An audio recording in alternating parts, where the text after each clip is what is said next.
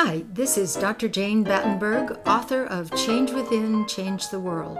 In this weekly podcast, I interview changemakers who are at the cutting edge of new thought and consciousness awareness. Join me as we change within and change the world together. Our guest for today is Carol Dixon. She is a poetess, she writes poetry, and her topic is Find Your Art in These Changing Times. Carol, welcome to the show. Thank you, Jane. Glad to be here. So, I asked you to be on the show to talk about your poetry and your use of creativity. What does creativity mean to you? Creativity to me is is approaching life in the moment. When I'm being creative, I'm present. I'm here now. Whether it's gardening or writing or creating visual art, it opens a door to something inside of myself I'm not able to access in any other way. And I feel like creativity can be a tool for all of us in times like these. Nature's kind of put us in a timeout. This virus is creating times where we are part of the machine and we're in quieter, stiller places than we're used to being. And so let's show up. Let's focus on our task at hand and make it into art. Be creative. You know, if you're cooking, allow that spice to talk to you. If you're writing, listen to the words, listen to your inner voice. So, creativity to me is about opening doors, but it does a lot more than that. Like for my husband, who was injured in Vietnam, he was blown up. The whole right side of his body was hit with a rocket. He's always in pain from this injury. He's always used painting, gardening, even cooking as ways to, he focuses on the present moment to lift him out of his pain. Once I became aware of this, he was painting a mask once. Every day he would work on it and he would say, Those are the only time I don't hurt is when I'm completely focused on these lines, this color. And so creativity can take us out of pain. It can take us into the center of our pain so that we can go all the way through to the other side. It's a way to focus in the moment, is how I see creativity. You haven't always had time for creativity, right? Can you talk about when you were so busy and you had to carve out time for creativity? Yes. Right now, I have a lot of space and time for creativity. But when I was younger, I was a mother and a grandmother and a wife, and I had all of my children and grandchildren living under the same roof as me, and I was working 60 hour weeks. And I found I would still get up an hour early at 5 a.m. so I would have time to write and have time to myself and have time to listen. So I was not always busy, not always engaged with others. And there was another time in my life when I was working all the time I was always on a computer and I had lost access to my own body and my own center. The lake nearby kept calling my name and eventually I was able to afford a kayak and I got out on the kayak and and I would hear I would hear my inner voice telling me that if, if I did not find ways to be creative, I wasn't going to live much longer. I had to free my inner poet the word poetess came to my mind, and I blogged under the name Poetess for many years anonymously because I needed a creative outlet. Wow. Can you read one of your poems to give people an idea of what you write? Okay. This one I call The Alarm. I woke up before my alarm went off. This is the story of my life. I woke up to racism, to the possibility of healing. The alarm is going off but I already woke up. It is still devastating for the alarm to ring. That which we slumbered around has now awoken, a slumbering beast of societal injustice, environmental degradation. There is no sleep now. But then, how do we redefine a dream if we are awake? Now is the time to direct the dreamers to better dreams to awaken ourselves to our privilege. How do we reconcile our lives with this alarm? We must do the work, and it is to sit with ourselves and our privilege and figure out how to share it. I woke up before the alarm went off, but did I use the time well? That's great. How do poems come to you? How do you create poems? They usually start with questions. I'm I'm usually puzzling over something.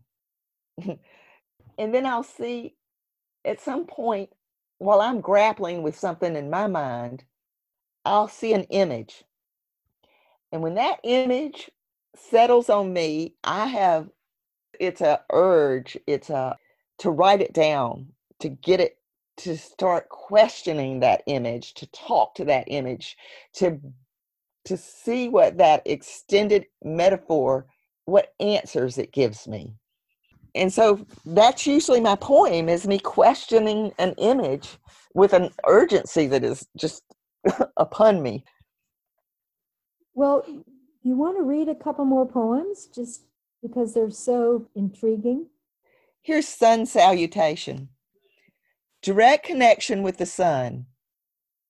Bring it into my crown, my third eye. dantian.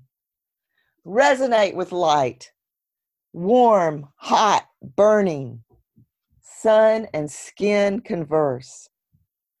I take in the sun, its evolving light, its dancing information, can live stream in my crown, waltz in my third eye, jitterbug in my heart, square dance in my dantian. Digging deeply into the earth, I reveal black earth to bright sun. I exert physical powers, devolving into a wildly beating heart thrown recklessly onto star thistle until gasping and uneven breath becomes quiet. Then I'm quietly tugging on plants I wish not to grow next to more highly valued plants. A root refuses to give until its roots claim free reign. Feed the rest, I beseech it. Carry underground nourishment to others, if you will, you kind, invasive roots. Relationships grow with plants whom I spend this time carefully grooming their surroundings. Dirty hands, soil thrown in my hair. I'm a creature at one with dirt, filthy by your standards, clean as a whistle by mine. I'm a fool traipsing into irrelevancy. That is the point to be irrelevant when it comes to consumerism, when it comes to gas consumption, to participate as little as possible.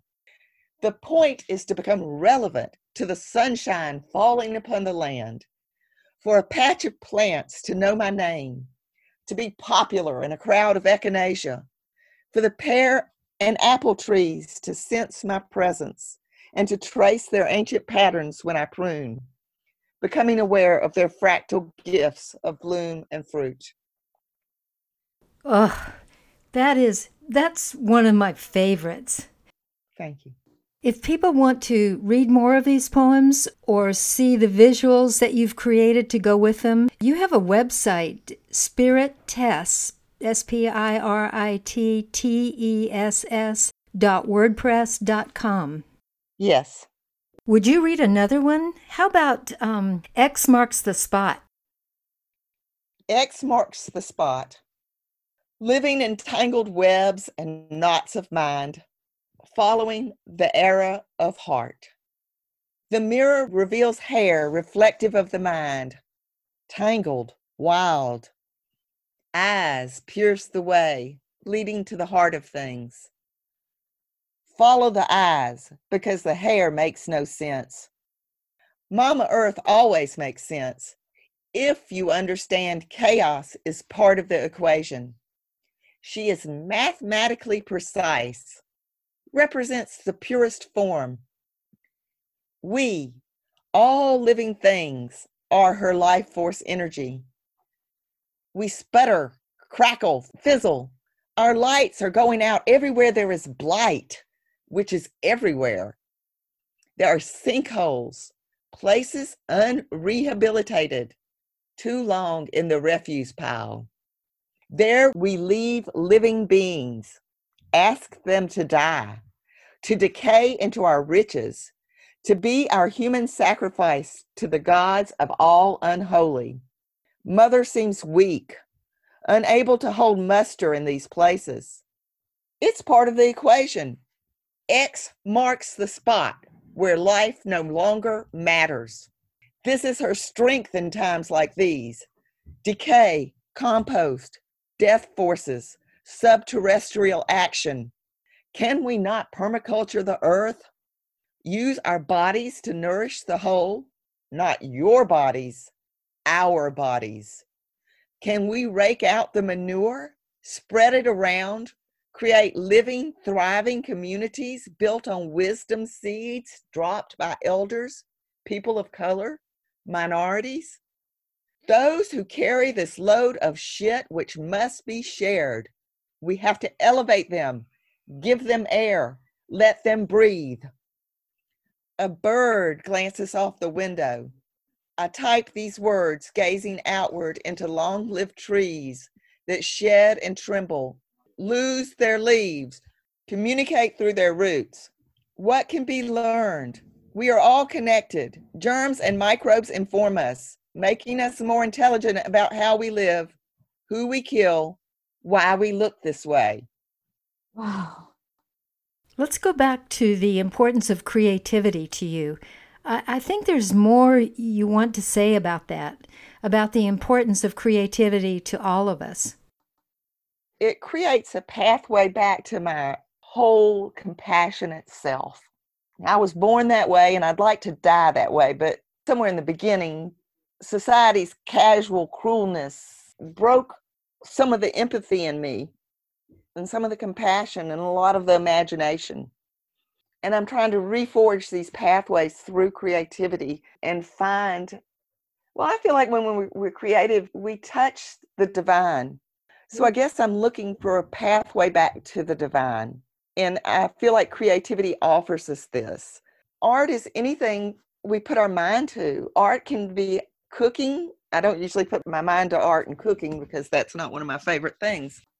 But gardening is. I'm there, I play, I garden, and so many of my images come from from what I do every day, which is grow plants, weed, water, walk in the woods behind my house, prune my orchard. These are all acts of creation to me. And I, I used to practice martial arts and Tai Chi.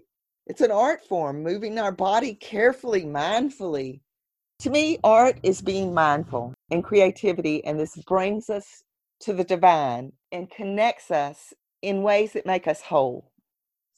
So, whether people do gardening or other types of creativity, you're saying that it connects them to something larger than themselves?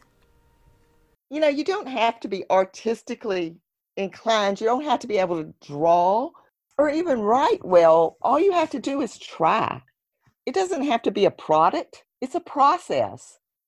Art and creativity is a way to approach life where you explore what the rules are and you discard some of them and you utilize others. I keep going back to it. It's a way to become present to the now. Well, we're coming to the end of our time, but before we end, is there any last minute thought that you have that you'd like to share or any last poem that you'd like to read? I've got one more poem that is hopeful. It works with the image of imaginal cells. Caterpillar Soup is the name of it. There are millions of eyes around the globe in cells of stillness. The hurricane outside rises in intensity. Multitudes shelter in place unmasked, undone. When we emerge, what comes in the wreckage outside our doors? Whose homes will be left untouched? What institutions will be uprooted, like the giant ash tree down by the creek after the rains of 1994? Whose hands will hold the reins to power? Whose horses will we be hitched to? In horror, if we are paying attention, we see everything we thought we could rely on forever dissolving. I am holding the image of a caterpillar, grown fat from insensate munching. We are cocooned, our bodies no longer predictable. Dissolution. And yet, there are some cells who have been here all along, hiding for their lives during the life of the caterpillar. Now they are finding each other. Reality for a caterpillar has become insufferable, painful, no longer recognizable. These hidden, persecuted cells, imaginal is their name, reorganize into an entirely new living being.